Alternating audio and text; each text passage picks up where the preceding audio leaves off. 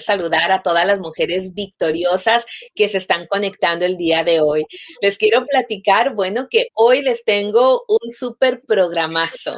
Estoy muy contenta, muy entusiasmada porque hoy estaremos escuchando una historia de superación que nos recuerda que con dedicación y perseverancia los sueños se pueden convertir en una realidad. Mm, por favor, no le cambien, quédense en sintonía porque hoy tengo una invitada muy especial que yo sé que va a inspirarles, las va a motivar y será mucha bendición a sus vidas. Su nombre es Glass Marcano, una joven de tan solo 24 años de edad con una pasión inigualable por la música y por su país natal, Venezuela. Luego de varios años en el mundo de la orquesta y de intensa preparación, Marcano decidió que era el momento de participar en un concurso musical que sin saberlo le cambiaría la vida. La joven nunca había salido de Venezuela, pero un concurso la empujó a viajar para que con su talento dejara el nombre de su país en alto. El día de hoy nos acompaña Glass Marcano. Bienvenida, eres una mujer victoriosa. Te damos la bienvenida. Gracias por acompañarnos. Diana, muchísimas gracias por la invitación, súper contenta de estar aquí y compartir con ustedes. Tengo que decirte que me encanta el nombre de Mujeres Victoriosas, me parece un nombre súper poderoso y que transmite un mensaje muy importante. Nada, encantada y estoy segura que, que va a ser una entrevista muy bonita nosotros felices. Tú eres una mujer victoriosa y nos vas a ir contando tu historia de superación, esta historia que ha motivado al mundo entero, donde muchas niñas han sido inspiradas por tu historia. A ver, platícanos cómo empieza tu formación musical y con qué instrumento. Queremos conocer de Glass de pequeñita. Mira, eh, me encanta que me hagan esa pregunta porque la manera como yo entro en la música es muy poco común y yo creo que, es importante porque yo recuerdo, eh, mi madre me dice, ¿no? Que yo tenía un, un, comportamiento muy fuerte, yo me portaba muy mal en la escuela y una representante le comenta a mi mamá que en la escuela, que en nuestra escuela iban a abrir una escuela de música y que la música clásica podía ayudarme a calmar esa conducta y de esa manera yo entro a la música. Pero Diana, te soy sincera, yo siento que las energías del universo estaban conspirando para que mi camino fuese, eh, fuese la música. El primer instrumento que a mí me asignan es el violín, porque yo era muy pequeña y mis brazos eran cortos y el violín me quedaba bien a, mi medida. Y de esa manera yo comienzo todo mi, mi transcurso, mi vida entera rodeada de música clásica, que es muy poco común en Venezuela. Venezuela es un país netamente popular y de repente hacer música clásica era algo bastante sorprendente y que era muy importante para todos nosotros. Wow, sí, no es muy común escuchar esa historia de que eras una niña inquieta, imperactiva. Yo creo que tu creatividad era la que te hacía hacer algunas travesuras, pero qué bueno porque por medio de eso entras a un mundo de la música clásica y bueno, eh, te ayuda a lograr lo que ahora estás viviendo. Platícanos ¿a qué edad comienzas a dirigir la orquesta? ¿O a qué edad nace ese deseo de tú ser una conductora de orquesta? Mira, eh, normalmente cuando tú vas a ser un director de orquesta, eh, hay un procedimiento. Tocas violín por muchos años, no necesariamente violín, cualquier instrumento en la orquesta y después comienzas a ver clase de dirección, pero en mi caso fue distinto. Yo recuerdo un día un concierto que estábamos haciendo en mi pueblo de la décima de Shostakovich, es una sinfonía de mucha energía y mi director hace un gesto muy llamativo para darle la entrada a las trompetas y en ese gesto yo me le quedo mirando y eso fue como el amor a primera vista de la dirección, porque cuando yo llego a mi casa en la noche, yo solamente quería dirigir para hacer el gesto de mi director. Y yo, yo dije, wow, pero qué increíble cuando yo empiezo a conocer la historia de Gustavo Dudamel, que en ese momento Gustavo le iba muy bien, era un boom en la música clásica. Yo dije, wow, yo quiero ser directora de orquesta para volverme loca en el podio. De esa manera comenzó mis ganas de dirigir. Y cuando yo empiezo y digo, wow, ahora quiero ser una directora profesional, yo decido irme a la capital de mi país y ahí comienzo una aventura que me trajo hasta aquí, hasta París en este momento. Increíble. Eh, tú ahorita me recuerdas eh, eh, a, los niños, ¿no? Cuando miran a papá o a mamá hacer algo, ellos tratan de imitar, ¿no? Y me, recuerda a mi infancia, yo miraba a mi mamá utilizar tacones o zapatillas y yo de pequeñita quería usarlas porque yo quería ser como mi mamá. En mi caso, eh, el director de orquesta fue quien te, inspiró de una u otra manera, así que qué lindo eh, recordar eso. Ahora, tú queremos saber más sobre este concurso que realmente te ha cambiado la vida por completo. ¿Quién te impulsa a entrar al concurso La Maestra? Platícanos primero sobre el concurso y cómo surge la idea de, entrar al concurso. Mira, todo comenzó en el 2016. Eh, un compañero de clase él queda en un concurso de dirección orquestal, un concurso muy importante. Fue el concurso que ganó Gustavo Dudamel en el 2004, en su primera edición. Y cuando yo veo que él queda seleccionado, yo solamente pienso, un compañero que prácticamente se sienta al lado de ti, está en el mismo salón, en el mismo estado, ven clases con el mismo profesor, quedó en un concurso, eso quiere decir que yo también puedo eh, quedar, pero hay una diferencia que quizás en ese momento él estudiaba y se preparaba mejor que yo. Por ese motivo él había quedado, era su momento. Yo dije, ok, yo también lo voy a lograr, pero este no es mi momento. Tres años después, en el 2019, yo voy caminando hacia el conservatorio para dirigir mi orquesta en ese momento y yo, y yo, y yo pienso es el momento de averiguar sobre concursos de dirección orquestal. Ni siquiera pensaba participar, sino solamente enterarme de concursos. Llego a la oficina de la orquesta y coloco en la computadora eh, concursos de dirección orquestal 2019 y cuando voy bajando en el buscador me aparece con la maestra, concurso de la maestra. Yo digo, wow, que la maestra. Yo pienso que el concurso es en España por el nombre. Y cuando yo empiezo a averiguar de qué trata, el concurso es en París, los dos idiomas principales, el inglés y el francés, y hay un fit para la inscripción que son 150 euros. Fueron tres cosas de obstáculos rápidamente. Yo dije, no, bueno, este concurso no es para mí, ya soñé demasiado. Pero te puedo decir, Diana, que después que yo había decidido no participar en el concurso, yo no dejaba de pensar en él. Yo siempre me imaginaba ganándolo. Y sabiendo que yo no iba a participar, yo me imaginaba ganando el concurso. Hasta que un día, eh, tres semanas antes de la finalización del concurso, eh, yo decido comentarle a mi mamá, mira, mami, eh, hay un concurso, esta es la estructura del concurso, ¿qué opinas tú? ¿Tú crees que yo pueda quedar?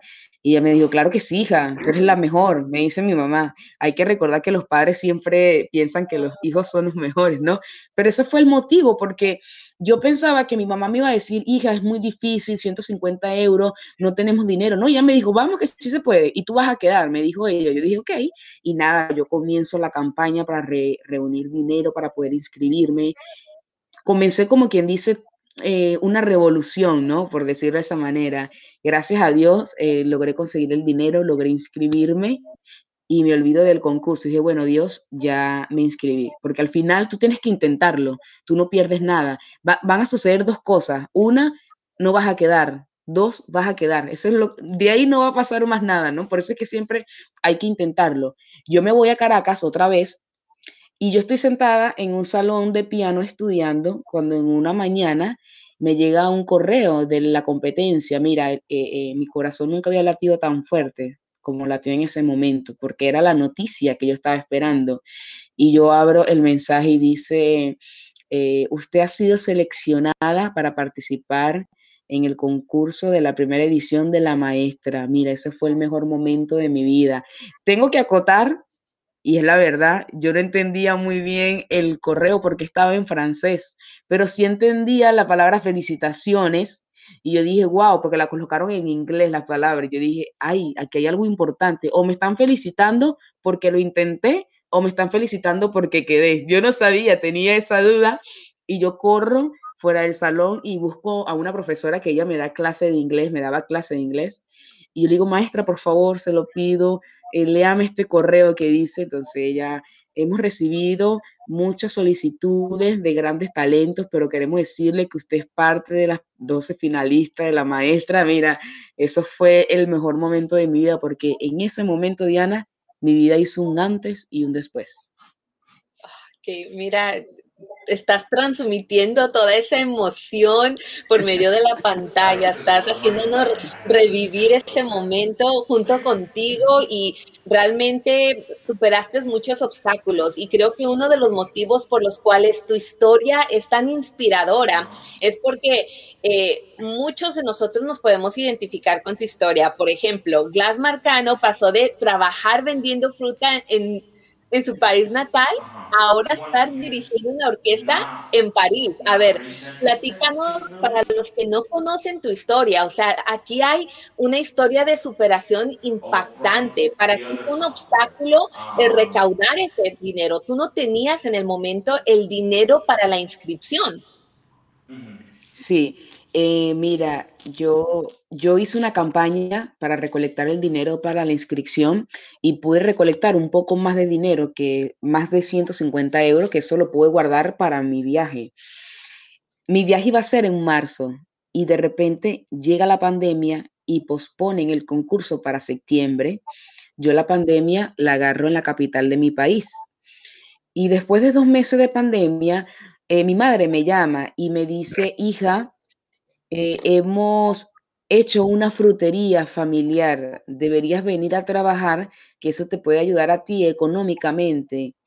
Y yo, y yo lo pensé y dije, qué buena idea, porque eh, nosotros en, Venezuela tenemos que hacer eh, más de un trabajo para poder cubrir ciertas necesidades básicas y yo nunca lo vi mal y tampoco a estas alturas lo veo mal. Yo creo que que si aquí en París me toca trabajar en otra frutería, yo lo haría, en serio, no, no, creo que es un trabajo eh, súper digno y tiene algo importante, que puedes comer fruta gratis. Entonces es muy bueno el trabajo en la frutería. Y nada, mira, yo me voy a, mi pueblo a trabajar en la, en la, frutería y empiezo a reunir dinero para cubrir eh, todos esos gastos que uno necesita porque gracias a Dios yo no vine en invierno, yo vine en verano pero igual, pues eh, eh, yo creo que es necesario tener un buen par de zapatos, ¿no? Para venir a, otro país y, nada más y nada menos que a París, que, es la ciudad top a nivel mundial, no es nada, no o sea, estamos hablando de algo de gran nivel y bueno, yo quería llevarme un par de zapatos nuevos, traerme un par de zapatos nuevos. Yo recuerdo que, que mientras yo, en la mañana yo trabajaba en la frutería y mitad de la tarde y mitad de la, tarde y la noche estudiaba con mi maestra, que ella está en España, por Zoom. Y así era mi vida, estudiar frutería. E incluso en la frutería yo estudiaba cuando no llegaban clientes, porque había un periodo en la mañana donde no había casi clientes y yo, y yo aprovechaba de, estudiar. Siempre estaba dirigiendo o trataba de practicar el inglés con los clientes. Yo, o sea, yo, yo trataba de buscar mil maneras para poder trabajar. Incluso eh, yo soy bastante atlética. Bueno, ahorita estoy un poquito gorda, pero entiéndame, aquí el queso es muy bueno, el vino también, y me dejé llevar, pero yo, yo soy atlética. Y yo recuerdo que yo llegaba en la mañana a la frutería y me iba a dar tres vueltas por toda, por toda la urbanización y de repente comenzaba a atender a los clientes. E, esa era mi vida en Yaracuy, frutería y estudiar. Y mira, yo de verdad que eso me ayudó muchísimo, no solamente a cubrir necesidades económicas, sino también personales.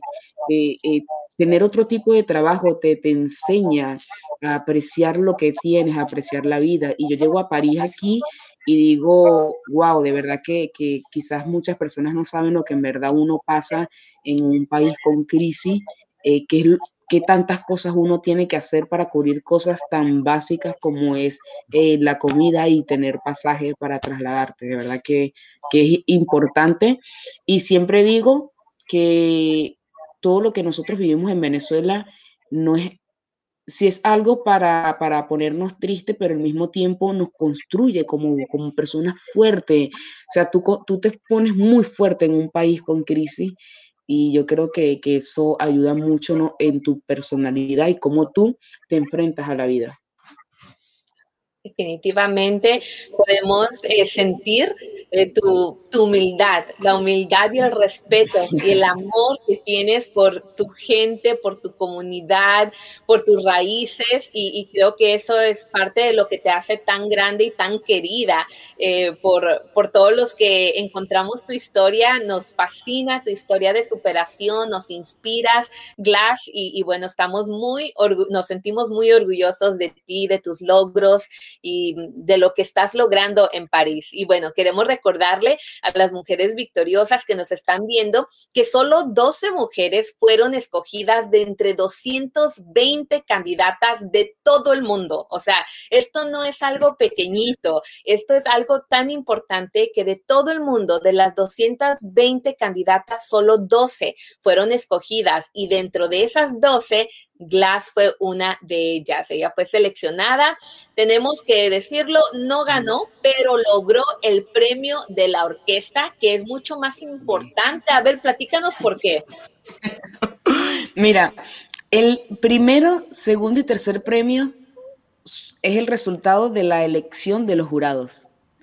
Pero el premio de la orquesta es la votación de cada integrante de la orquesta. Y si una orquesta tiene 60, 70 integrantes, quiere decir que la mayoría tuvo que votar por ti para que tú seas la, eh, la premiada. Eso quiere decir que en mi caso, lo quiero decir con mucho respeto, pero fui la favorita de la orquesta. y eso me emociona mucho porque al final el secreto de la dirección orquestal es la conexión que tú tengas con la orquesta. Yo creo que eso es lo más importante. Si tú tienes buena conexión con la orquesta, la orquesta le va a encantar tocar eh, para ti. Y mira, eh, tú me preguntarás cómo te ganaste el premio de la orquesta si tú no hablas inglés y francés. Yo a estas alturas no sé cómo hice tampoco. en ese momento, yo recuerdo que, que yo estoy dirigiendo y hago la primera pausa para dar la primera indicación y yo intento hacerlo en inglés, pero cuando tú estás en un país donde no es el idioma principal, y vas a hablar otro idioma que no es el de ellos, tienes que hablarlo muy bien para que te puedan entender. Quizás si el concurso hubiese sido en Estados Unidos, me hubiese ido mucho mejor con el idioma, porque ellos pueden entender, tratar de entender el intento que yo hago con el idioma. Pero en Francia no, en Francia era diferente. Y cuando yo veo que la gente hace caras como que, hey, no estamos entendiendo, yo dije, bueno, Dios, ahora va a ser a mi manera. Y yo comencé a cantar, Diana. Yo recuerdo que decía, violines, taca, taca, taca, taca, taca, taca, taca, apre, fortísimo. Entonces yo combinaba español con italiano, porque el italiano es el idioma principal de la música, lo que es alegro, crescendo, moderato, esforzato. Entonces yo tenía una combinación, pero a mí lo que me ayudaba, porque mi maestra siempre me lo recomendó, tienes que tratar de ser muy gestual que tus gestos digan todo y que te toque hablar poco. Y ese concepto siempre lo, lo llevo aquí. Trato de dar lo mejor de mí en mis gestos, en mis brazos, para tener que hablar poco. Qué hermoso y estoy segura que lo hiciste tan bien que transmitiste y hablaste con el corazón y te ganaste el corazón de ellos para, para votar por ti y estoy de acuerdo, es el premio más importante eh, porque ellos se sintieron en confianza contigo, les gustó la manera que dirigiste, lo que transmitiste, qué felicidad, así que eh, es una victoria, por eso te digo, eres una mujer victoriosa. Ahora, quiero que me platiques ¿Quién fue tu mayor motivación en todo este proceso, desde que inicia, desde que ves lo de la competencia? ¿Quién fue tu motivación? Mira, yo, creo que, que, no hay una sola persona, hay varias personas porque llegar aquí a París fue difícil, Diana, muy difícil. Yo recuerdo que el mes de agosto eh, el gobierno en mi país da el anuncio que el aeropuerto va a estar cerrado hasta el mes de octubre. Entonces yo necesitaba estar en septiembre en París.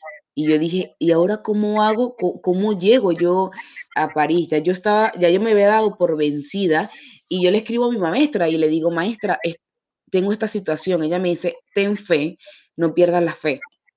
Como dos días después me llega un mensaje que dice que el, que el 14 de septiembre va a haber un vuelo humanitario.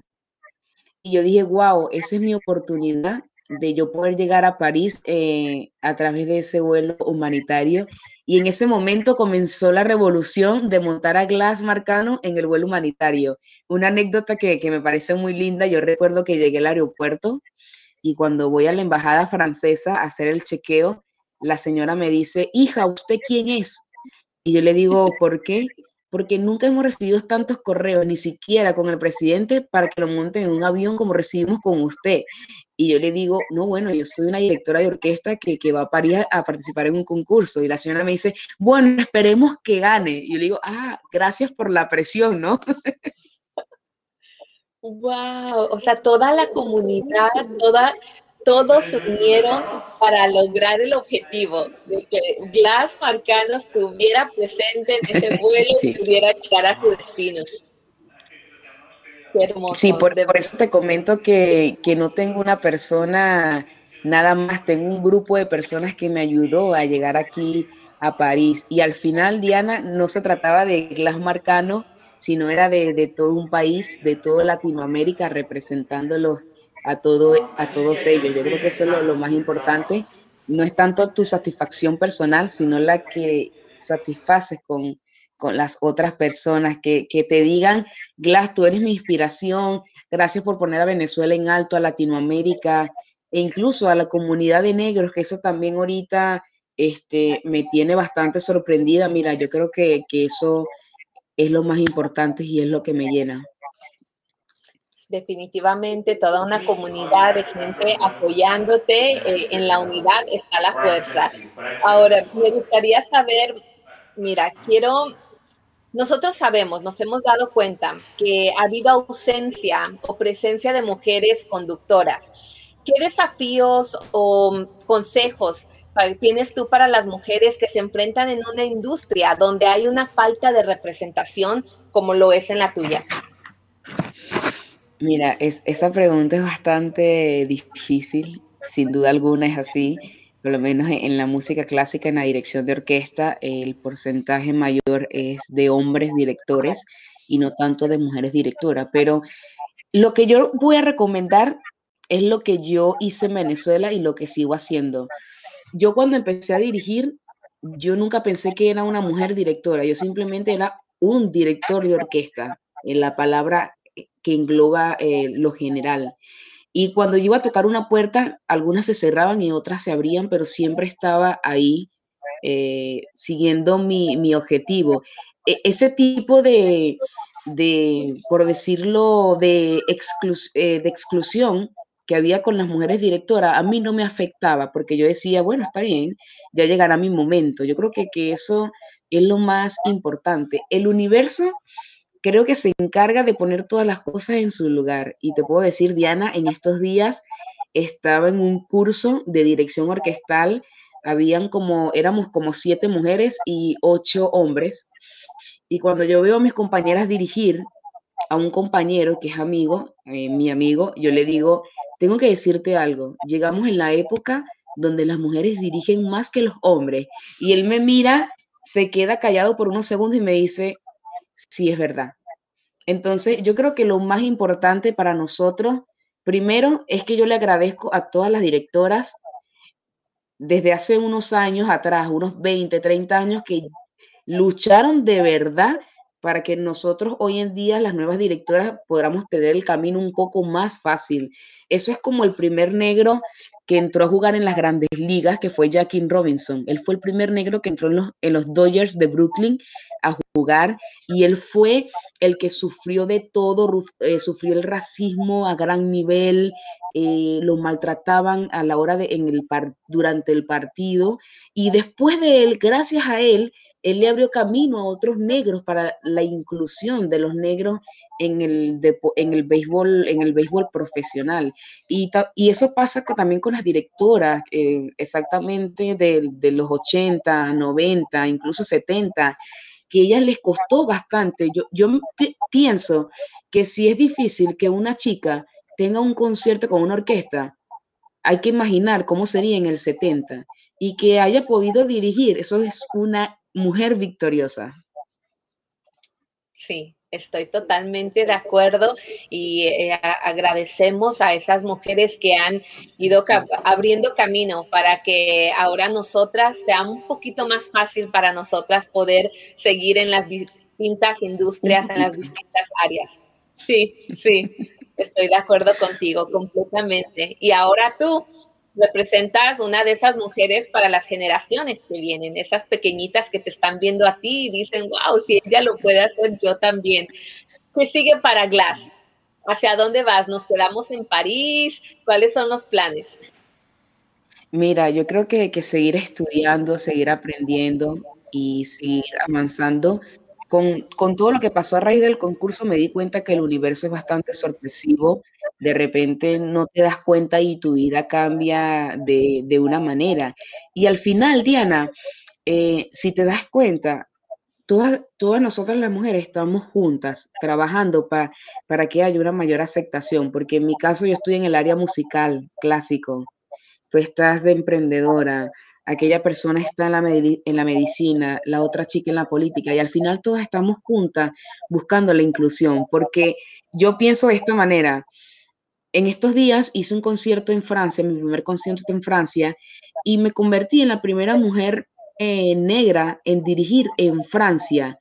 Y yo estoy pensando aquí, imagínate que yo pude tener ese, yo hice ese paso quiere decir que vendrán otras personas de color, otras personas negras que también pueden dirigir. Claro, el objetivo principal es que lleguemos en un futuro a que esto no sea noticia, ¿sí? Que no sea noticia que la primera mujer en dirigir la orquesta tal, eso ya no puede ser noticia, simplemente, ejemplo, María Castillo es la nueva directora de la orquesta, no que lleve de título la primera mujer directora, yo creo que, esa es la lucha, de que eso ya se acabe. No se trata de que la primera mujer negra, no. Glass Marcano dirigió la orquesta tal. Yo creo que eso es lo más importante. Y juntas todas, cada quien en su área, pero aportando un granito de arena, va a ser mucho mejor, porque este paso que quizás yo pueda hacer aquí en la música clásica puede beneficiar a otras mujeres en otras áreas. Entonces, y esas mujeres beneficiarnos a nosotros y así sucesivamente. Al final estamos todas juntas en esto y bueno, seguiré trabajando fuertemente eh, para dar lo mejor de mí y seguir representando lo mejor posible a Venezuela, Latinoamérica, a las mujeres y a la comunidad negra, que es muy importante. Eres un orgullo latino y todas estamos en esta misma lucha y gracias por, por tu tiempo, Glass, gracias por tu dedicación, por tu pasión, por tu humildad que es evidente y de verdad gracias por representarnos tan bien. Estoy muy contenta de poder haber conversado contigo el día de hoy. Nos despedimos, pero por favor unas unas últimas palabras dirigidas a las pequeñas, a las niñas, a las jovencitas, a las muchachitas con sueños. ¿Qué les dirías tú para terminar? Mira, eh, yo voy a hacer lo siguiente. Yo voy a imaginar que me voy unos años atrás y me encuentro a Glass pequeña y le digo, Glass, eh, la vida es dura, la vida es fuerte, pero cada vez que lances la toalla, recógela, que siempre va, va, tu momento va a llegar, pero lo importante es que tú te prepares para ese momento, porque si el momento llega y tú no estás preparado, perdiste la oportunidad. Uno siempre tiene que estar estudiando porque el momento siempre, el momento va a llegar, el momento está ahí, pero hay que estudiarlo. Y una vez que tú lo estudies, el universo te lo abre y tú mismo solito vas hacia él. Eso es lo más importante. Muchas gracias, Glass. Qué hermosas palabras eh, nos has compartido el día de hoy. Te enviamos un fuerte abrazo hasta París. Que Dios te bendiga, que siga abriendo esas puertas para ti, que todo lo que hagas sea prosperado y bueno, que sigas siendo un ejemplo y que sigas logrando todo lo que tu corazón desea. Así que gracias por tu tiempo. Gracias a ti, gracias a todas las personas que han escrito eh, les mando un gran beso y nada, nos vemos muy pronto. Claro que sí, ya en las redes sociales nos están preguntando que cuándo vienes para acá porque queremos verte, dice queremos ir a verte en acción, así que eh, vamos a pedirle a nuestra audiencia que esté muy conectada a tus redes sociales para enterarse, ¿verdad? Si hay algún cambio y vienes por estos rumbos. Sí, bueno, genial. Pronto voy a Barcelona, España, entonces bueno. Muy bien, gracias, Glass. Que tengas una excelente, una excelente noche tú, que disfrutes y bueno, para todas las mujeres victoriosas, ya lo escucharon, una historia de superación, una historia de perseverancia, una historia que nos inspira y nos motiva a seguir adelante, a luchar a no darnos por vencidas y por supuesto a estar preparadas para cuando llegue el momento indicado. Así que son palabras de mucha sabiduría de Glass que el día de hoy acaba de compartir y yo espero, bueno, que esta transmisión haya sido de bendición para sus vidas. El día de hoy tuvimos a Glass Marcano, una joven de tan solo 24 años de edad a quien le cambió la vida por medio de un concurso. Así que deseo que tengan una excelente tarde, que Dios me las bendiga grandemente. Les envío un fuerte abrazo. Eres victorioso. El veredicto ya ganaste. Puedes comprar tu libro en Amazon, Walmart o en Barnes Noble. Y no te olvides de no solamente escucharnos, pero también de compartir nuestro podcast.